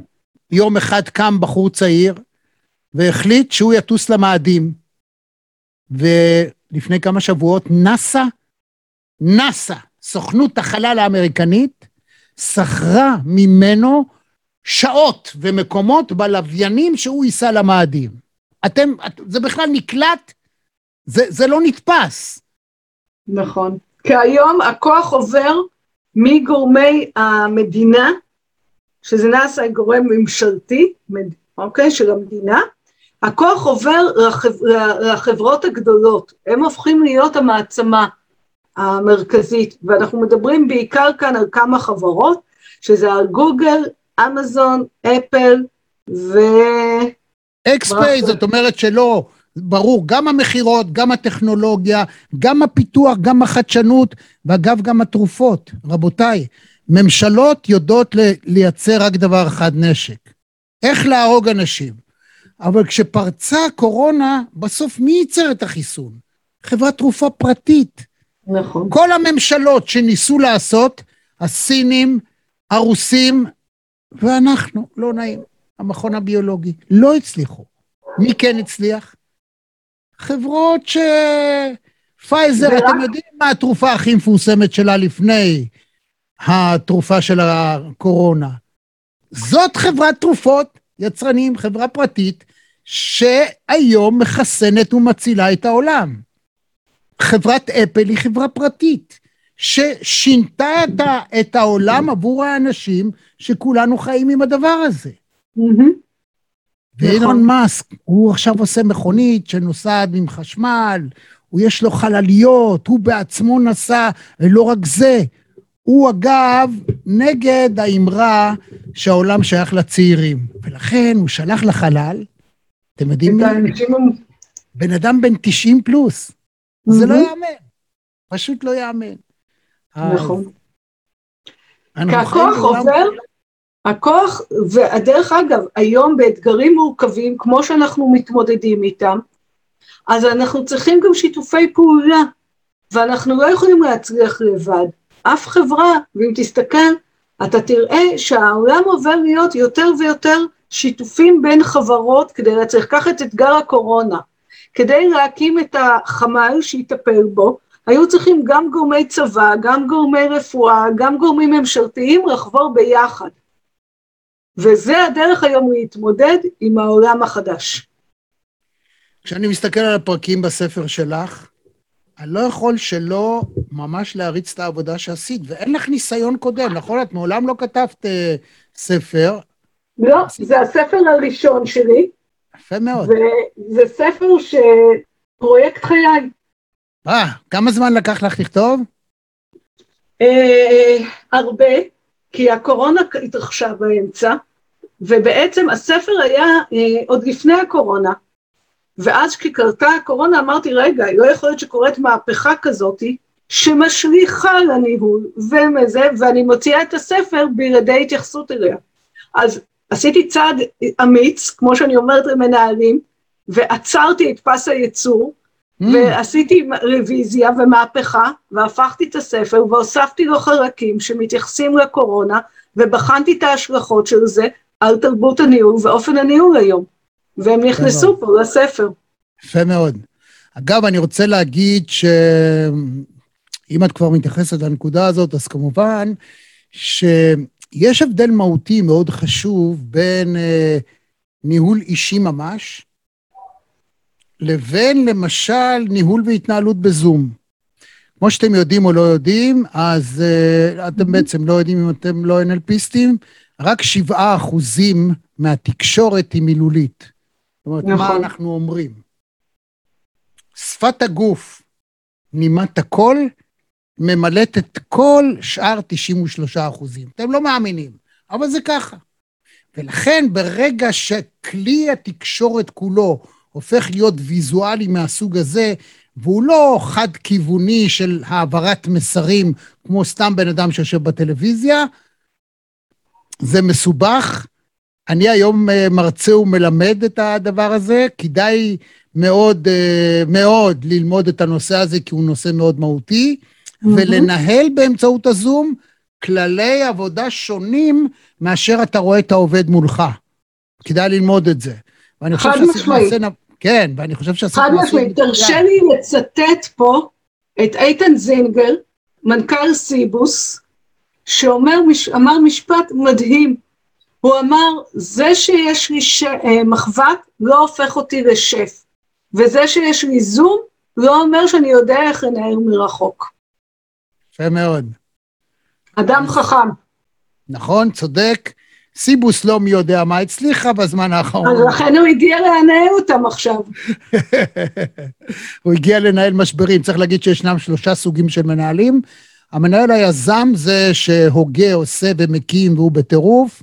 הוא אחר כך זה משעמם אותו, ולכן יש את המנהל, אמ, שזה מנהל מסודר, maintenance, תחזוקה. הוא מתחזק, צריך להביא רווחים, ויש את המנהל שמומחה לניהול משברים. שלושה אנשים שונים לחלוטין. יש אנשים שיודעים גם ליזום וגם לנהל משברים. בדרך כלל, אנשים מהסוג הזה, משעמם להם טיחו לנהל בשוטף, והם לא עושים את זה, הם הולכים לאתגר הבא. הם מקימים משהו, עושים חבילות, זה ממריא, והם עוברים למטוס הבא. עם מי את אוהבת לעבוד יותר? וואי, אני אוהבת את השילוב, שיש לי כן. גם וגם, למזלי זכיתי בזה, כי זה עושה לי יותר מעניין בחיים, כי אני לא טיפוס של מיינטנס. אז אני צריכה גם שיהיה לי אה, דבר כזה וגם כזה, ושיהיה לי אתגרים מסוגים שונים. נכון. זה היתרון שלי, אין יום דומה למשנהו. כל יום. שונה לפי הארגון שאיתו אני עובדת. וואו, זה נהדר. אז כאן למטה, אתם תוכלו, אה, את תשימי את כל הכישורים שלך, איך מגיעים אלייך, איך רואים, איך מזמינים אותך לעבודה. אה, זהו, אם אתם רוצים, תשתפו, תראו לכל מי שאתם רוצים. זה הייתה, אני חושב, שיחה מאוד מעניינת ומחכימה. ובואי נרים שנינו את הספר, ועכשיו תלכו לקנות. יש את זה גם בעברית, אפשר, בעברית בכוונה בדיגיטל. כן, כן, כן, יש אותו גם בדיגיטל, בכל האתרים, בעברית, ואחרים. ספר בכל- מדהים. אגב, אם יש לכם אייפדים, ואתם אה, אייפוניסטים, מה שנקרא, אתם יכולים באייפד, כשאתם מורידים את הספר, לסמן, להעתיק, לתת לעצמכם הערות. השיטה, החדשנות הזאת, מביאה, אפשר לפרק את הספר הזה ולהרכיב אותו מחדש לפי העיסוק שלכם, תחום העיסוק שלכם, מי אתם, מה אתם ובאיזה שלב אתם נמצאים. שלב הבנייה, שלב המיינטננס, שלב ניהול משבר וכדומה. ותזמינו את, אה, אני מבקש, תזמינו את סיגל שביט אה, להרצות, להדריך, היא יודעת לעבוד נהדר. אני מאוד אשמח להגיע לכל ארגון ולעזור לכם לעשות את השינוי הזה, כי הוא דורש השקעה, מחשבה ובחינה של הדרך, ומי שלא יעשה את זה פשוט ימצא את עצמו בעוד כמה שנים לא רלוונטי לעולם החדש. כי החיים היום הם כמו ההליכון בחדר כושר. כדי לדרוך במקום, אתה אסור לך לעמוד, כי אחרת אתה תיפול. עד כאן מהדורה. נוספת של מרכזי TV, אתם איתנו גם בעניין מרכזי, גם ביוטיוב, גם בכל מרחבי הפודקאסט, זה אומר שאתם יכולים לשמוע אותנו גם על ההליכון, גם באוטו, גם באוזניות, כל מה שאתם רוצים, ליהנות. כאמור, לייק, לא לשכוח, להירשם במנוי, לראות למטה את כל הכישורים. סיגל, תודה רבה. תענוג. להתראות. עד כאן מהדורה נוספת של מרכזי TV. אם היה לכם כיף, אם נהניתם, אנא לחצו לייק וגם על הפעמון כדי לקבל רמז על המפגש הבא שלנו. אני רמי יצהר, להתראות.